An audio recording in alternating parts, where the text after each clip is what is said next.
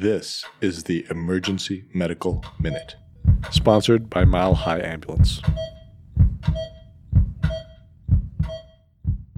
The Emergency Medical Minute is excited to announce that we are now offering AMA PRA Category 1 credits via online course modules. To access these and for more information, visit our website at www.emergencymedicalminute.com/CME-courses or simply click on the link in our show notes and create an account.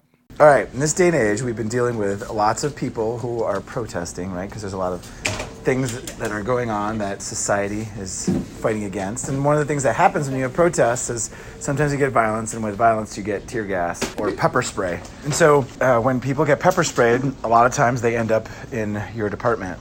The question is, well, what do you do with someone who's been pepper sprayed to the face or to the body? The biggest thing is, first, get them completely derobed, right? So any of the irritant, you want to remove it. So immediately remove the clothing that could have the irritant on it and do a full rinse. Not with soapy water, because that can actually make things worse. And one of the things that you can use actually to help with skin related issues is a half and half mixture of milk of magnesia and water. And so if you get a patient coming in, they're super uncomfortable, specifically, especially if it's a kid that comes in who's angry and agitated, get half milk of magnesia, half water, and you just pretty much douse them with it, right? And clean that off. That will help with soothing of the skin and neutralizing that pepper spray. And what do you do for the eyes? So, for adults, we can do proparacaine, then you put a Morgan lens in and you just flush that eye out, right? With kids, it's a little more difficult. And so one thing you can do to help with a kid is, yes, you could put proparacaine or tetracaine in, drop to help them with the pain. And then you can rig a nasal cannula up to a liter bag of saline or a 500cc bag of saline. So what you do is you pop the saline and then you connect the end of the nasal cannula to it.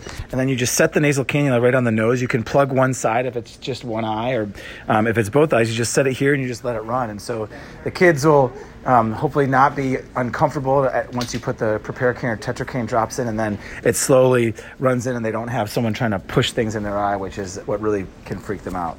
So the big things to take away is milk of magnesia and water, and then you can use Morgan lens for adults with tetracaine or proparacaine, and then the nasal cannula piece for kids. The Emergency Medical Minute would like to thank our sponsor, Swedish Medical Center, for helping fund our nonprofit organization and make this podcast possible. Donations are essential to our organization to cover operational costs and fund the creation of our online courses offering AMA PRA Category 1 credits.